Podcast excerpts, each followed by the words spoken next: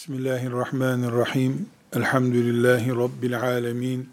Ve sallallahu ve sellem ala seyyidina Muhammedin ve ala alihi ve sahbihi ecma'in. Kıyamete kadar ümmeti Muhammed'in parçası olan bütün müminlerin kardeş kalması gerekir diye inanıyoruz. Buna inanmak mecburiyetindeyiz camilerimiz, minarelerimiz, Arafat'ımız, Müzdelife'miz, kurbanımız, teravih namazımız kıyamete kadar kalacak diye inandığımız gibi ümmeti Muhammed'in iman eden müminlerinin de birbirleriyle kardeş olarak kalmalarının mecburi olduğuna inanmalıyız. Günün birinde insan öldürmeyi mümin canına kıymayı mubah göremeyiz. Günün birinde herhangi bir ırkın İslam'dan daha değerli olabileceğini düşünemeyiz. Velev ki bu ırk Kureyş ırkı olsun. Arap'ın özü olan Kureyş Resulullah sallallahu aleyhi ve sellemin neslinin soyunun geldiği kabile olan Kureyş bile olsa İslam'dan değerli asla göremeyiz. Hatta ve hatta herhangi bir sahabiyi bile İslam'dan değerli göremeyiz. İslam özdür, hayattır. İslam'ın korunması da ancak ümmeti Muhammed kalitesinde ve çapında bir beraberlikle mümkündür. Dağ başında veya evine kapanmış, apartmanında kapısını içeriden kilitlemiş bir, beş, yüz, iki yüz Müslümanla yeryüzünde İslam var diyemeyiz biz. Sokaklarında, şehirlerinde, ülkelerinde insanların Allah'ın adıyla yaşadıkları dünya için biz İslam'ın bulunduğu dünya diyebiliriz. Bu sebeple kıyamet gününe kadar müminler kardeş kalacaklardır bu bir fantazi değildir. Bu olursa çok iyi olur. Diyebileceğimiz bir istekte değildir. Allah'ın emridir bu. İslam böyle bir dindir. Bunun için biz ümmeti Muhammediz. Bunun için veda hutbesinde Resulullah sallallahu aleyhi ve sellem namazdan, oruçtan ve benzeri ibadetlerden söz etmeden insanların ümmet olma düzeyindeki sorunlarını gündeme getirerek veda konuşması yapmış, bu dünyadan gitmiştir. Dedik ki ümmeti Muhammed'i Resulullah sallallahu aleyhi ve sellem farklı ırklardan, farklı sorunları yaşayan insanlardan oluşturdu. Dolayısıyla Peygamber sallallahu aleyhi ve sellemin davasının varisi olan alimler de dünya şartları ne kadar değişirse değişsin, dünyada etnik sorunlar ne kadar öne çıkarsa çıksın, ekonomi ne kadar Müslümanlar için güç hale gelirse gelsin, siyaset hangi çizgide durursa dursun, Resulullah'ın varisi olan aleyhissalatü vesselam alimler Resulullah sallallahu aleyhi ve sellem gibi Müslümanların kardeşliğini bir arada tutacaklardır. Bunu beceremedikleri zaman insanlara elif cüzü öğrettikleri için insanlardan 30 kişinin başına geçip onları hacca götürüp hac yaptırdıkları için alimlik vazifelerini hakkıyla yerine getirmiş olduklarını kimse iddia edemez. Bizi camide namaz için toplayanlar yeri geldiğinde miting için meydanlarda da toplayabilmelidirler. Ramazan-ı Şerif'te bize teravih kıldıranlar dünya görüşümüzü de kendi din anlayışlarıyla Resulullah sallallahu aleyhi ve sellem'den öğrendikleri şeyin etkisiyle bir arada tutmayı becerebilmelidirler. Bunun için de önce şüphesiz kendileri alimler olarak bir arada durmayı becerdikten sonra bunu yapacaklardır. Şimdi bu bölümde diyoruz ki nasıl bir cami Allah için ibadet yapılan mekan Badanası eskir, camı kırılır, sıvası dökülür, halısı eskir ve onun bir derneği var. Onu sürekli bakar. üç kişi beş kişi ilgilenir. Tarihi bir cami ise devlet gelir, ilgilenir, vakıflar ilgilenir. Yani cami beton olduğu halde eskir. Bakılmadığı takdirde de çöker gider. Aynı şekilde ümmeti Muhammed'i ayakta tutan kardeşlik ruhu da şeytanın darbeleriyle, nefislerin sık sık baskı yapmasıyla eskiyebilir. Çatırdılar gösterebilir. Yer yer Müslümanlığın gerektirdiği, ümmet olmanın zorunlu hale getirdiği kıvamın gerisine düşebilir.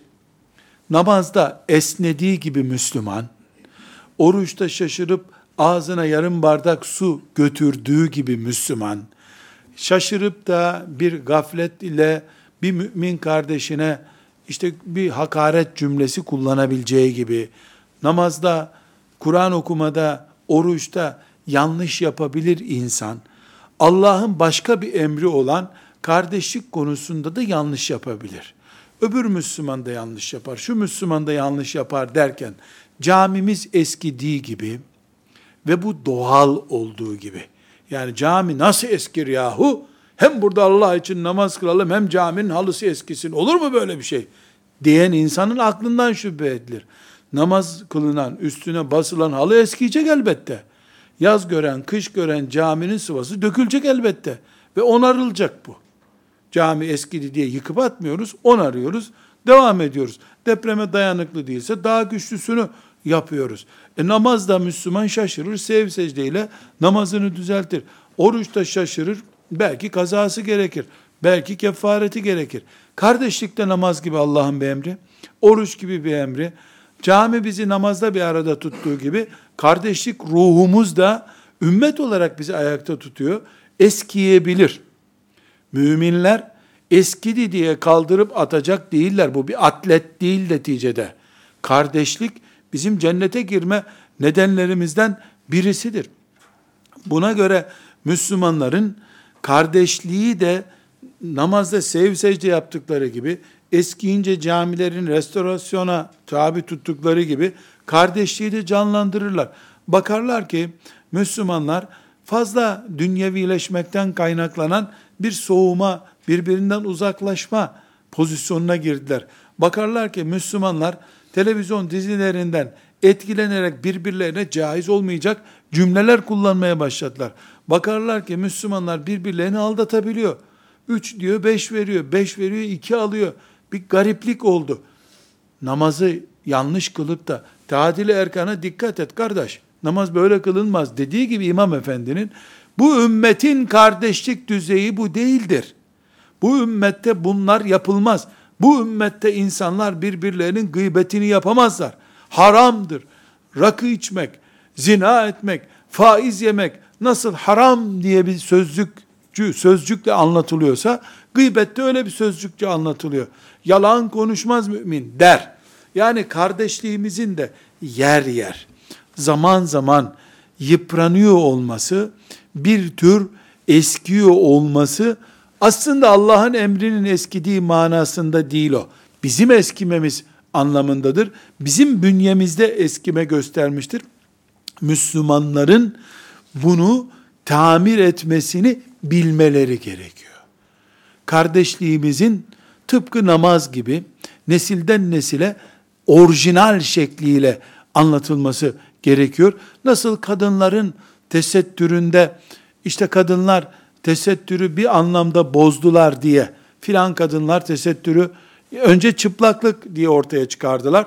Hemen bir mücadele, bir kampanya başlatıldı. Asla böyle bir şey Müslüman kadınlar için olamaz dendi. Sonra bir tesettür kampanyası çıktı. Müslüman kadınlar Allah razı olsun tesettüre büründüler. Ama bakıldı ki tesettürde de sorunlar var. Onun tamirine gidildi. Böyle olmaz. Böyle böyle bir tesettür olmaz dendi. Hep orijinali baki duruyor. Orijinalin taklidi için mücadele yapıyoruz. Tesettürde böyle, namazda böyle, abdestte böyle, oruçta böyle. Mesela çok basit bir örnek. Ramazan-ı Şerif gelince davul, zurna, saz, caz, ney ne varsa Müslümanlar son bir 20-25 senedir davullu zurnalı Ramazan ihdas ettiler. Böyle bir bid'at çıktı. Ne yapıldı? Hoca kim? Aydın kim? Mütefekkir kim? E, bu ümmetin ileri gelenleri kimler? Toplandılar. Ya böyle Ramazan-ı Şerif olmaz ya. Camide teravide olmamız gereken bir saatte biz burada saz dinliyoruz. Nauzubillah böyle bir şey olur mu? Dendi. Bunun ıslahına gidildi. Oruç ve Ramazan'da bir çatırdama belirtisi göz. Şeytan oradan saldırdı yani. Saldırdı şeytan ve becerip ufak bir gedik açtı. Hemen yama yapıldı. Hemen tamir yapıldı. Medine Ramazanı bu değildi dendi. Medine orucu bu değil dendi. Elhamdülillah elimizde Medine standardı var.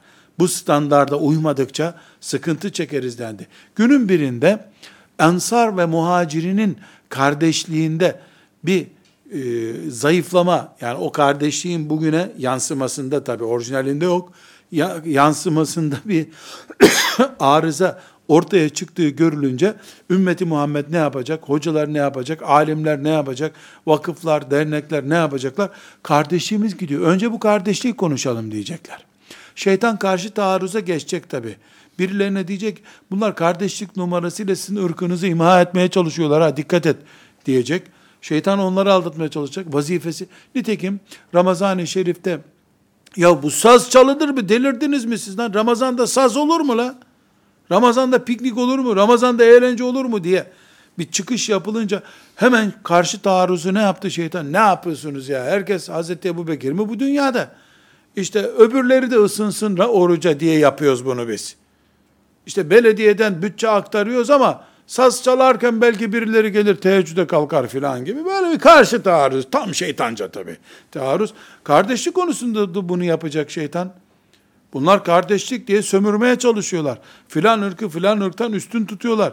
Bunların derdi başka. Zengin sömürüsü, diktatörü oluşturuyorlar diyecek şeytan. Her şeye rağmen bizim temel mantığımız biz kardeşlikten Resulullah sallallahu aleyhi ve sellemin veda hutbesini okuduğu 120 bin Müslümanın kardeşliğini anlıyoruz. Orada ırk yoktu. Resulullah sallallahu aleyhi ve sellemin getirdiği şeriat vardı. Orada zengin fakir yoktu. Herkes haç ihramlarıyla dinledi onu. Kılık kıyafet etkisinde olmadı. Orada kadın erkek yoktu. Herkese haddini bildirdi. Adem'in çocuklarısınız abartmayın bu işi dedi. Ne erkeklere azdır azgınlık hakkı verdi, ne kadınlara azma hakkı verdi. Herkesin topraktan olduğunu anlattı. Dini ve Allah'ı yukarı çıkardı, nefsi, şeytanı ayaklar altına aldı. Bu şartlarda kardeşliğin devamı gerekiyor. Tekrar toparlıyorum. Camimiz eskidiği gibi kardeşliğimizde de yıpranma olabilir. Bu bir milyarlık Müslüman toplumda da olur. Bir ülkenin içinde de olabilir bu eskime. Hatta ve hatta bir camide cemaatle namaz kılan Müslümanlar arasında da bu eskime olabilir. Hatta ve hatta bir gaye için bir araya gelmiş bir vakıf, bir dernekteki 5-10 Müslüman arasında olabilir. Hatta ve hatta aynı annenin, aynı babanın çocuklarının arasına şeytan mal sebebi, mirastı vesaire bir kin koyup öz anne babanın e, çocuğu olan kardeşler arasında bile bu yıpranma olabilir. Bu doğaldır. Yıpratıcı bir dünyada yaşıyoruz çünkü. Dünyanın kendisi yıpratıcı. Yani büyük çakıl e, kumlar, çakıllar arasında e, yürümek zorunda olan bir insanın ayağındaki yıpranmanın doğallığı gibi bu hayat, bu dünya mümin kardeşliğimizi yıpratabilir. Yıpratıcı bir dünya burası.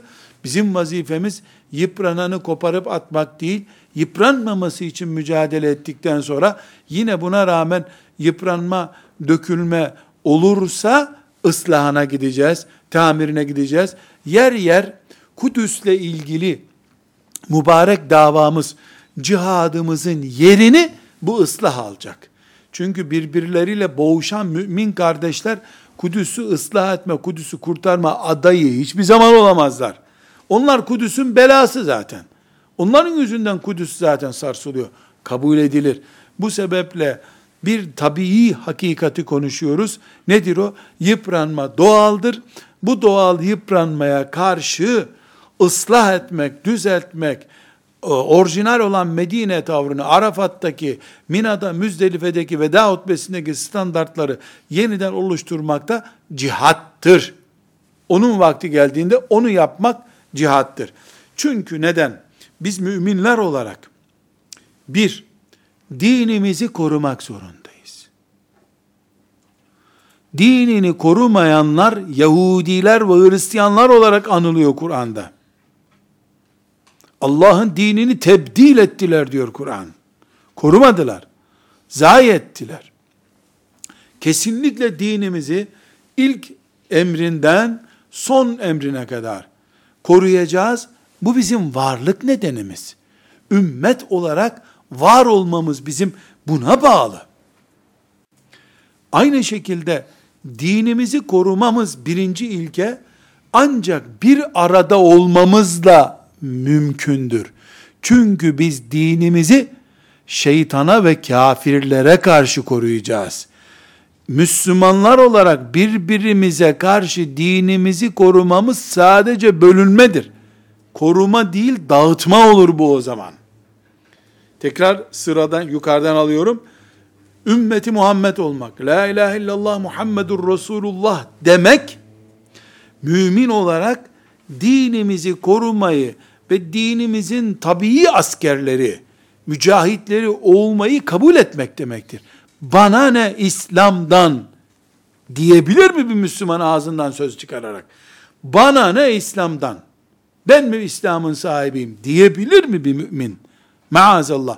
Peki tavırları bu anlama gelecek birisi olabilir mi mümin?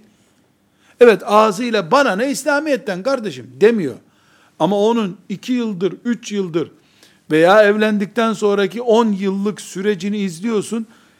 Toplam gidilen nokta bana ne kardeşim İslamiyet'ten demeye getiriyor. Söz söylenecek yerde söyleyemiyor. Mal infak edilecek yerde infak edilmiyor. Bedeniyle gayret edecek yerde gayret edemiyor. Etmiyor. Toplamından bana ne anlamına geliyor bunlar.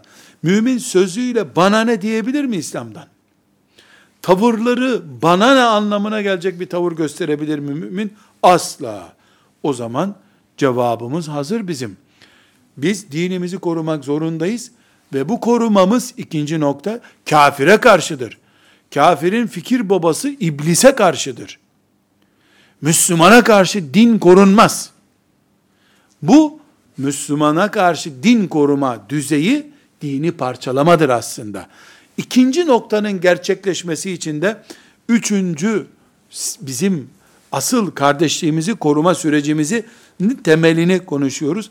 İnsanların zevklerinin dinden geriye atılması lazım. Zevklerimiz ve ihtiraslarımız dinden sonraki basamakta durmalı. Bu zevkimiz dünya metaı elde etmek, ırkımızı öne çıkarmak, kişisel e, zevklerimizi, hobilerimizi öne çıkarmak şeklinde olur. Bu da dini ikinci basamağa atmak, bizim zevklerimizi birinci basamakta tutmaktır.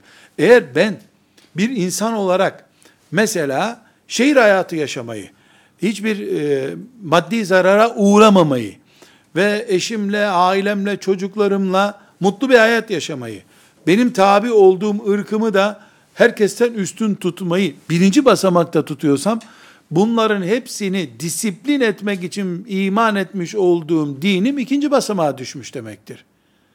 Dolayısıyla biz dinimizi ıslah edecek insanlar olarak, kardeşliğimizi dinimiz adına yaşatacak insanlar olarak önce Allah, din, ümmet konuşulduğu zaman ben, ırkım, malım, dünya ihtiraslarım, koltuğum ikinci koltuk olacak. İkinci basamağa indireceğim onu ben.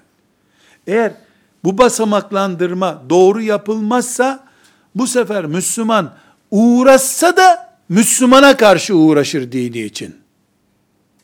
Kafirin önünde evet efendim yasaldır bu doğrudur diye ele tek toparlanır. Eli pençe gibi durur. Kafirin önünde, müminin önünde ne diyordun lan sen? Öyle olmaz. Sen bizden değilsin der. Şeytan ondan sonra herhangi bir promosyon ödemek zorunda değil artık. Çünkü Müslüman, Müslümana karşı dini için uğraşmaya başladığı andan itibaren şeytana filmi seyretmek düşer artık. O bol bol film seyreder ondan sonra. Ondan sonra mümin zaten o hızla birbirini boğar, ümmet gider, ümmet helak olduğu için İslamiyet erime gösterir. O nesil açısından şüphesiz ümmet zarar görür. İslam geri kalmış olur. Dini birbirine karşı boğazlama pahasına müdafaa eden küfrün karşısında bu yüzden enerjisi birbirine karşı bitmiş bir ümmet olduğu için küfrün karşısında bir varlık gösteremeyen ümmeti götürür Allah. Onun yerine yeni bir ümmet götürür. Onlar Allah'ı severler. Allah onları sever. Cihad ederler. Dünyaya tapınmazlar. Mümin kardeşliğin hakkını verirler. Bu kadar basit. Tekrar ediyorum. Hepimiz dinimizi müdafaa etmek zorundayız. Din korunacak. Din kafire karşı korunacak, bölünmememiz lazım. Bölünmemek için ırkımız, malımız, kişiliğimiz, kadınlık erkeklik ayrımımız asla birinci düzeyde bir konu olmamalı. Önemsiz anlamında değil. Burada kaç kere ırk konuştum. Özel ihtiraslarımız, menfaatlerimiz söyledim. Bunlar önemsiz oldukları anlamında değil. Allah'tan önemli bir adamımız yok o anlamda. Peygamberden önemli bir varlığımız olamaz bizim o anlamda. Yoksa Müslümanları Allah filan ırktan yarattıysa ben bu ırkı beğenmiyorum deme hakkı mı var mı insan? Allah'ın yarattığı tarzdadır o. Siyah yarattıysa siyah, beyaz yarattıysa beyaz, kuzeyde yarattıysa kuzeyde, güneyde yarattıysa güneyde olacak. Yani Allah'ın yaratma tarzını biz daha değiştirecek halimiz yok maazallah. Böyle bir iddiamız da olmaz, böyle bir beklentimiz olması da mümkün değil zaten. O sebeple arzularımızı bir basamak geri atacağız. Arzularımızın yerine Allah'ın emri, Peygamber sallallahu aleyhi ve sellemin emri gelecek. Bu bize bir birlik sağlayacak. Bu birlikle biz dinimizin müdafileri olacağız. Dinimizi savunacağız. Öbür türlü dinimizi birbirimize karşı savunuruz. Birbirimizi parçalayarak İslam'ı ayakta tutmaya çalışırız. Şeytanın aradığı da budur zaten. Birbirine karşı cepheleşmiş Müslümanlar varken şeytan kafirlere masraf bile ettirmez bir daha. Umarım buradaki çizdiğim çizgi hangi yönü gösteriyor anlaşılır inşallah. Tekrar bir noktaya dönmek istiyorum kardeşlerim. Şimdi bazı Müslümanlar şöyle zannediyorlar. Biz bir kere La ilahe illallah Muhammedur Resulullah dedik ki ayağımız topraktan kesildi. Ondan sonra bir leylek, melek olur genelde leylekler. Bizi böyle kakasıyla tuttu, arşa doğru götürüyor. İşte 80 yaşında ölünce de hop arşta bırakacak seni. Hani leylekler bebek getirir diye eskiden. Şimdi işte biz bir kere Müslüman olduk. Bizi bir melek götürüyor arşa doğru. Dünyayla bir ilgimiz yok. Öbürü de Müslüman, onun da ilgisi yok. Bu tam anlamıyla rüyadır. Böyle değil. Sen mümin olduğun andan itibaren yerden ayağını kesmek değil, balçık çamurda yürür gibi yürümeye başlayacaksın. Kafir senden daha rahat yürür. Mümin imanını güçlendirdikçe yer çekimi artar. Öbürünü 10 bar çekiyorsa seni 80 bar çeker. Çünkü sen Allah'a doğru yürüme iddiasındasın. Kafir avare yürüyor. Kasası boş yürüyor. Kasası boş yürüydün zıplaya zıplaya köy yolunda da gider. Sen dağların ve kainatın taşımaktan korktuğu bir emaneti sırtlanmışsın. Senin lastiklerinin sürtünme oranı trilyonlarca kere fazla kafirinkinden. Senin sık sık lastik patlatman, lastik yakman kadar tabii bir şey yok. Elbette iblis, ümmeti Muhammed'le, kelime-i tevhid söyleyenlerle uğraşacak. Onları bölmek onun için, kafirleri çoğaltmaktan daha kolay bir şey. Burada tabii olan, bu süreci böyle anlayamaması değildir müminin. bununla inatlaşmaktır. Bunu bilemeyebilir de mümin. Yani Allah böyle bir zorluk çıkarıyor, imtihan edecek bizi. لِيَبْلُوَكُمْ اَيُّكُمْ اَحْسَنُ amela. Hanginiz bu işi daha iyi alacaksınız? Yani mümin bunu anlayamıyor olabilir. Bu bir alimlik gerektirebilir ama müminin karşı tarafa geçmesi Müslümanlığı hayal melekleriyle arşa doğru uçmak zannetmesi yanlış. Böyle bir şey olmaz. Burada kardeşlerim, benimle öbür mümin fikir ayrılığına düşüyor. Nasıl olur bu? Peygamberler de fikir ayrılığına düştüler.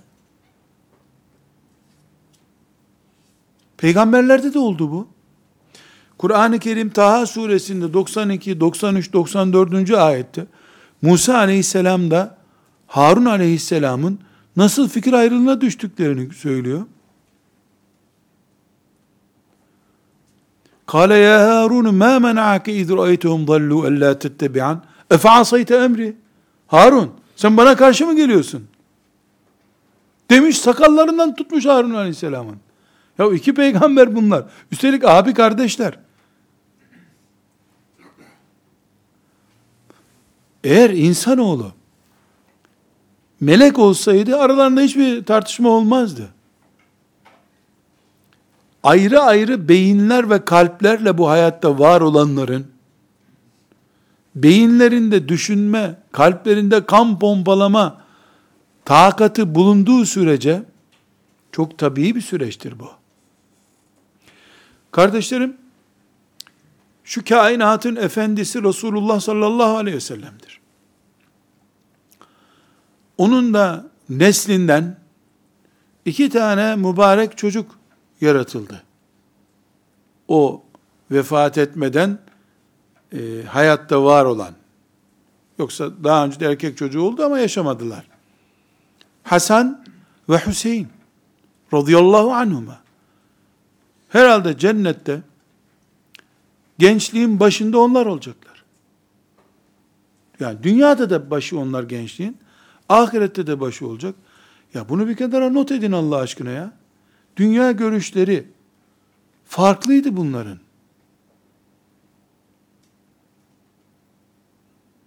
Biri bu hale siz ne yaparsanız yapın. Ben dedemin topraklarında ibadet edip ömrümü geçireceğim. Beni uzak tutun bu işlerden dedi.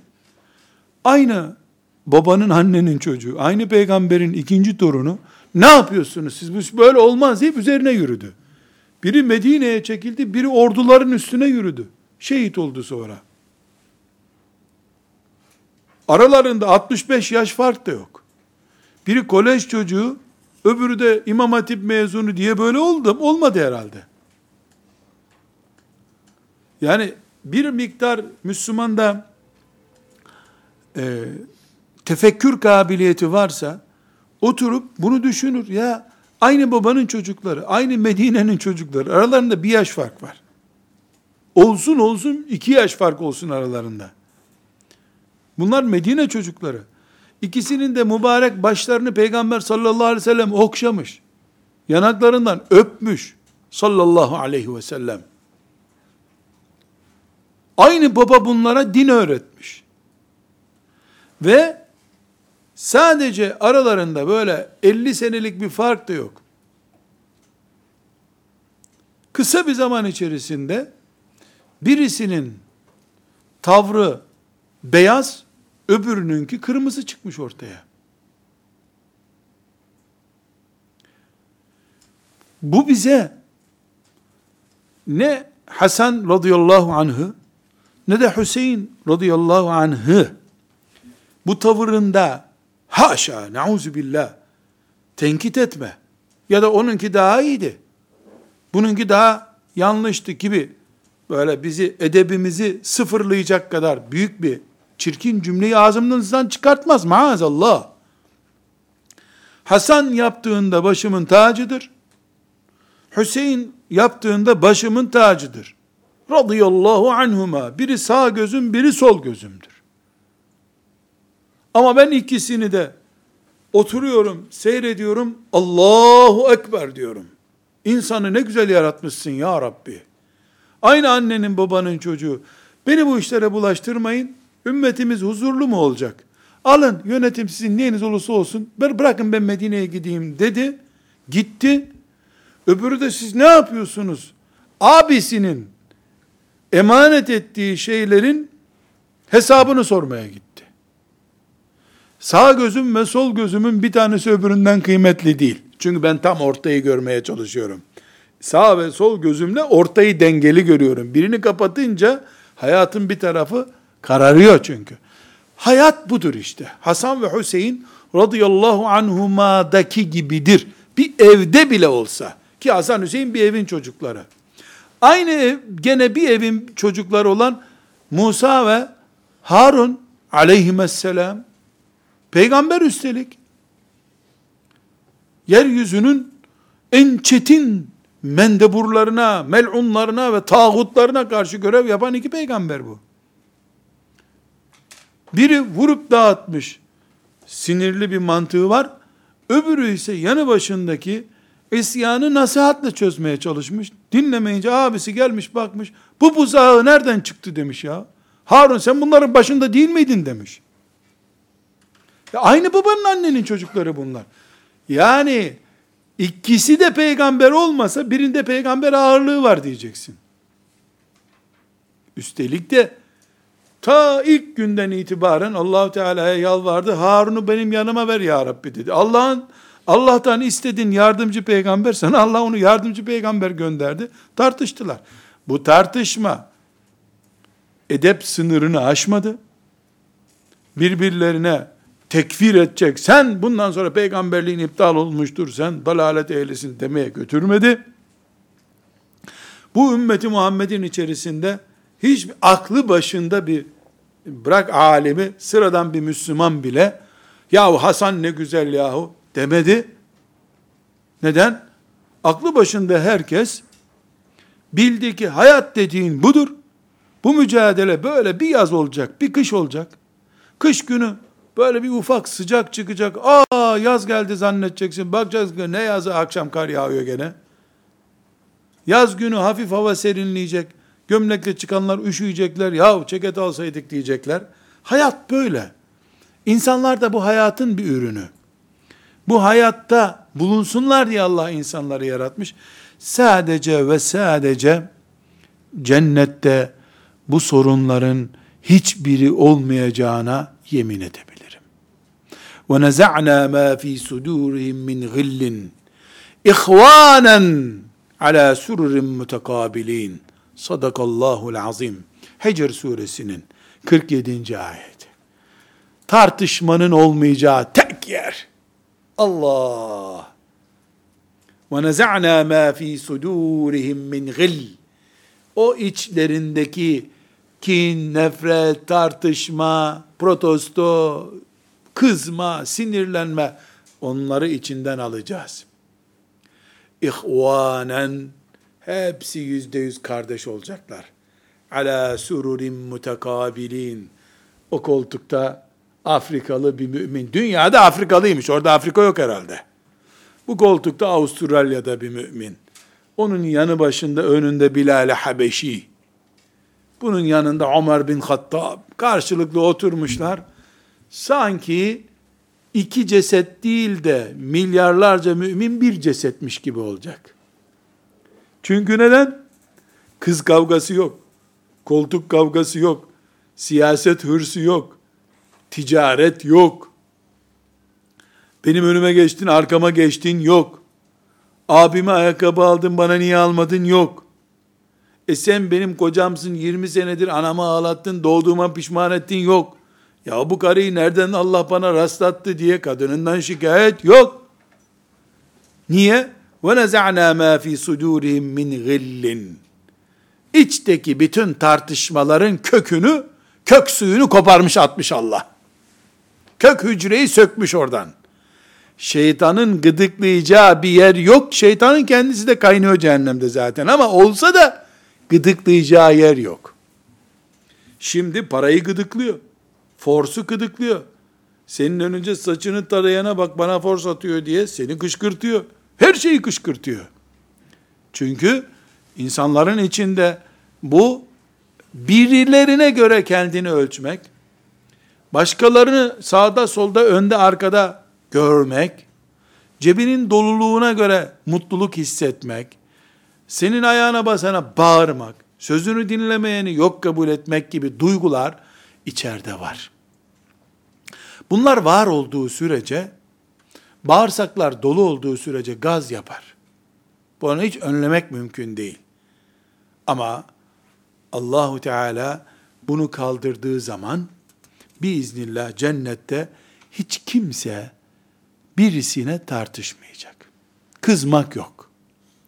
Kadınlar kocalarına asla kızmayacaklar. Kocaları da hiçbir zaman bu kadından ne çektim demeyecekler. Bir şey çekmeyeceksin ki. Nankörlük yeri değil cennet. Dertlere tahammül yeri değil. Dünya ise dertlere tahammül, nankörlük etmeme, nankörlüklere karşı yıkılmama yeri dünya. Çünkü dünyanın bu şartlarına dayanabilenler وَنَزَعْنَا مَا ف۪ي صُدُورِهِمْ مِنْ غِلٍّ ayetinin muhatabı olup tartışmaların olmadığı, sürtüşmelerin olmadığı cennete biiznillahü teala gidecekler. Başa tekrar dönmek zorundayım. Asla ve kat'a hayalci olamayız. Bu dünya kesinlikle yüzde yüz mutluluk diyarı değildir. Yüzde yüz huzur diyarı değildir. İbadetin bile yüzde yüz yapılabilir yeri değildir. Resulullah sallallahu aleyhi ve sellem kainatın efendisi. Efendiliğinin üstünde tek bir rakam daha yok. Buna rağmen istediği şekilde ibadet yapamadı. Namaz kazaya bıraktı. Namazda zamm-ı surede şaşırdığı oldu. Ömrünün sonuna doğru oturarak namaz kılmak zorunda kaldı.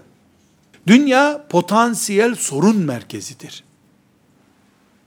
Yüzde yüz huzur, dertsizlik cennette olacak. İşte kardeşliğimiz de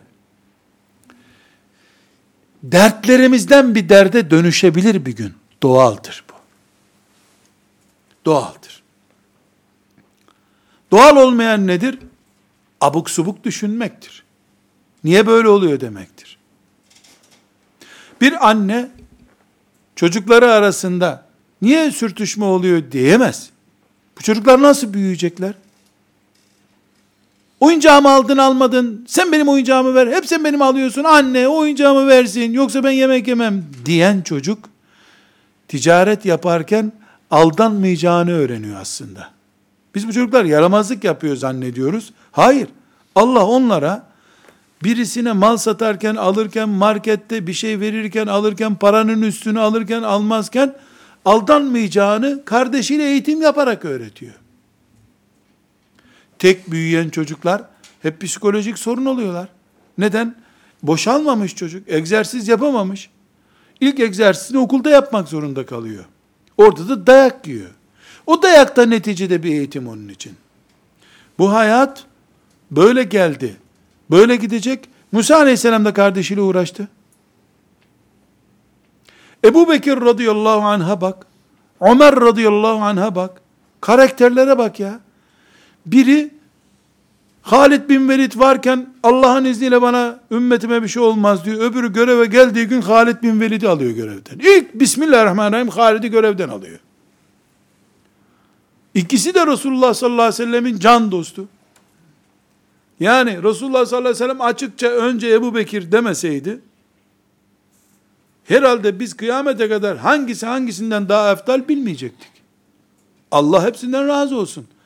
Ama biri Halit ümmete lazım diyor, öbürü Halit'le bu ümmet olmaz diyor. İkisi de aynı adam. Yani fikir farklılığı sadece şimdi medrese hocaları ile ilahiyat hocaları arasındaki bir farklılık değil ki. Al işte ashab-ı kiramdan daha iyi örnek mi var? Ömer ve Ebu Bekir radıyallahu anhuma'dan daha iyi örnek mi olur ya? Hasan ve Hüseyin'den daha iyi örnek mi olur? radıyallahu anhum cemiyan biz bir sıkıntı yaşıyoruz. Nedir o sıkıntı? demokratik haklar, siyasal bilimler, uluslararası kavramlar zihnimizi öyle doldurdu ki, insan hakları, bilmem ne safsataları öyle bir inandırdı ki kendisini bize, Allah'ın yaratma tarzına bile bunları oturtmaya çalışıyoruz. Allah iki farklı tip yaratacağım buyurmuş. Biz neredeyse birleştirilmiş milletlerin talimatıyla bunu da kaldıracağız. Ha? Zaten erkeklik kadınlık farkı kalmadı.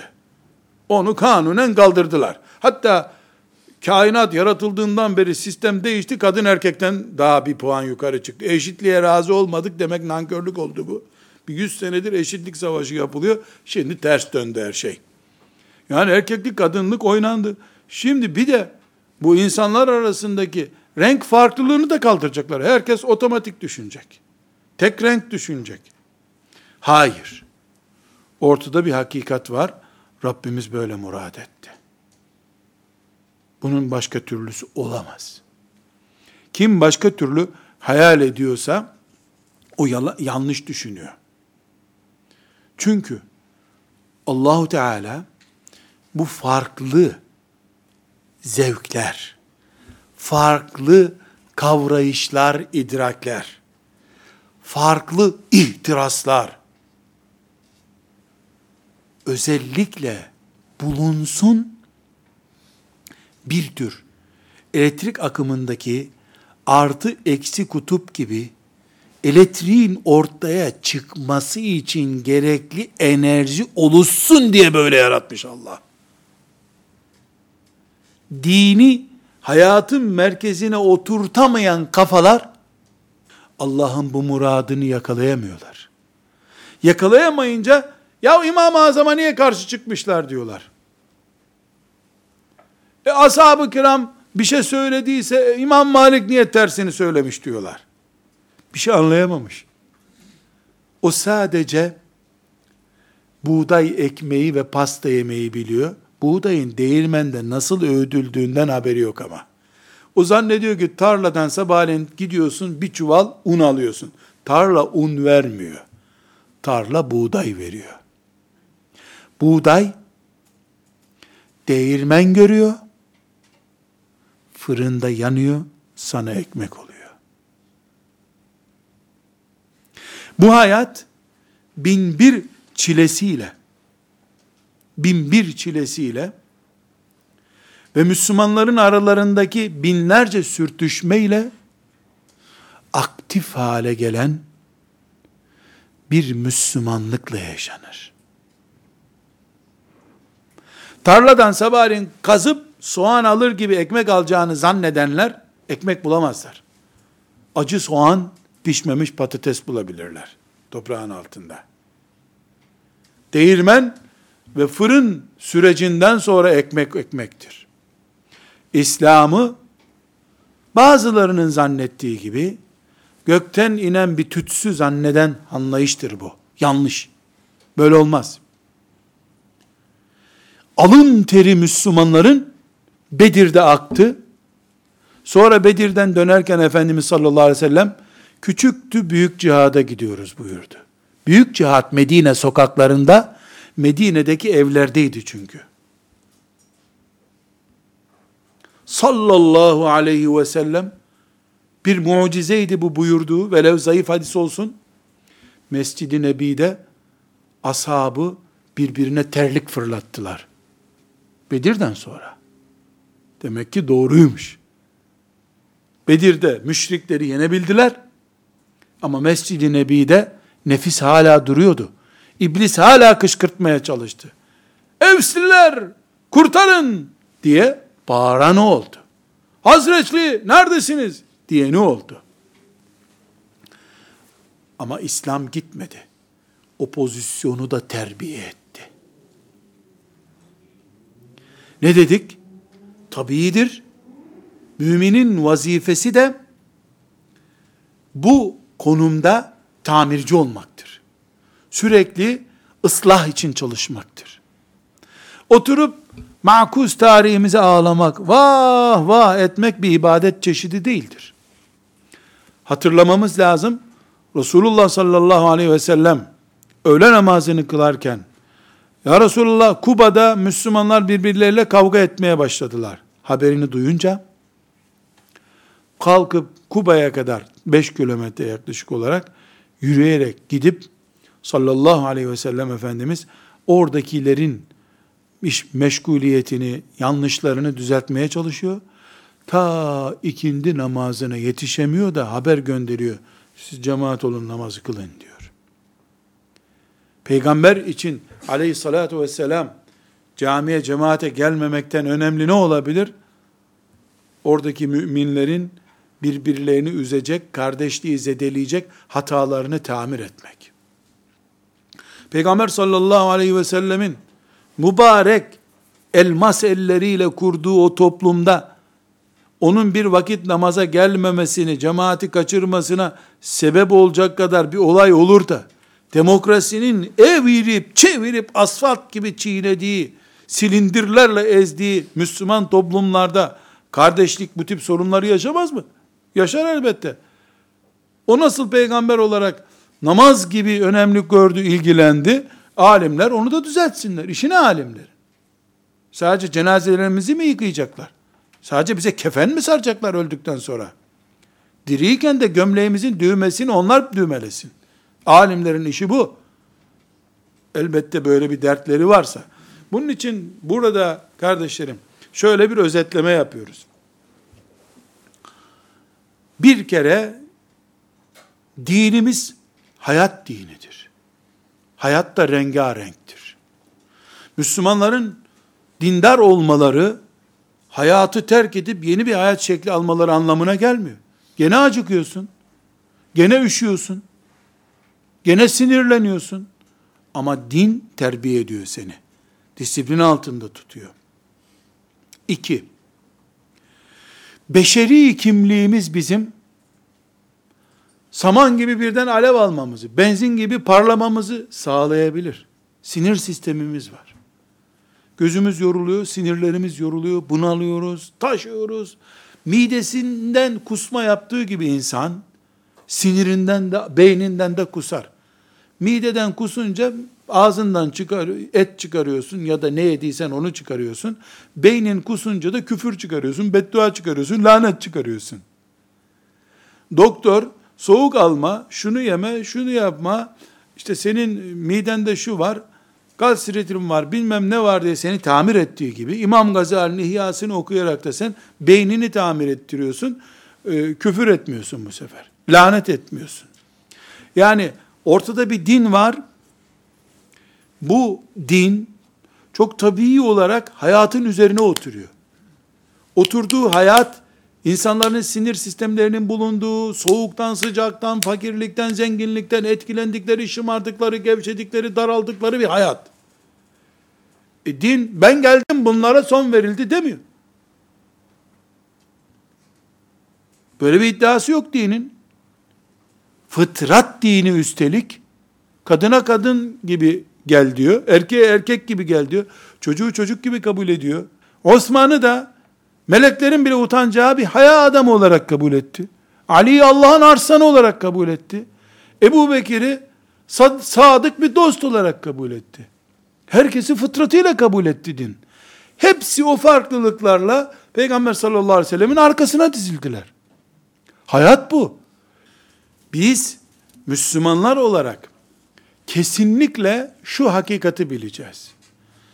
Hayalci olmaya gerek yok. Fıtratımız böyle bizim ama tedbir almasını da bilmemiz lazım. Burada bir örnek zikredeceğim. Umarım bu örnek hepimiz için unutulmaz bir ders olur.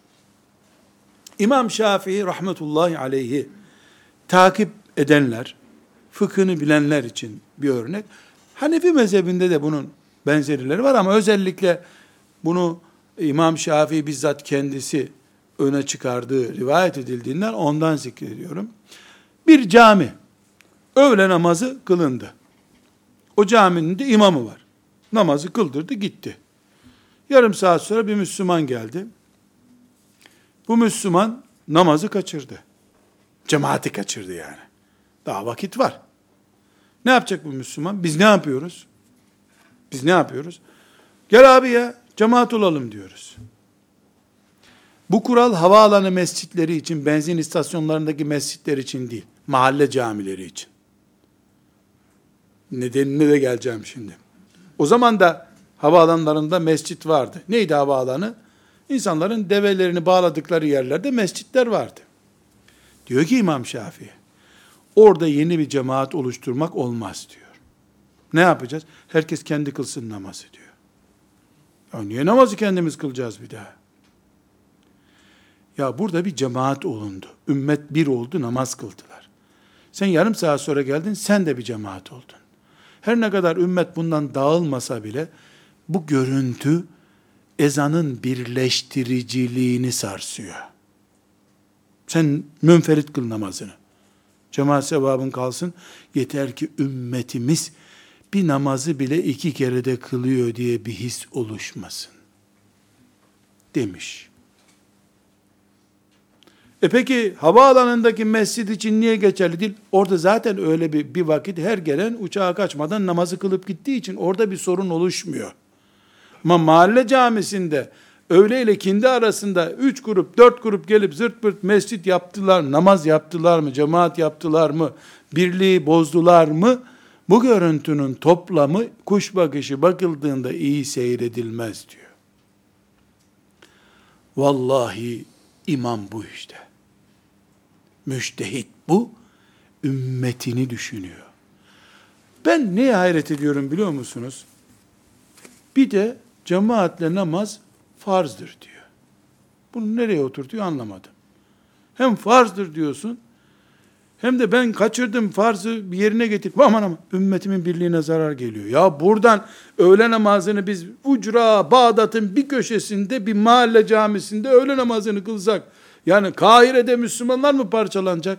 Bu iş böyle başlar düşünmüş.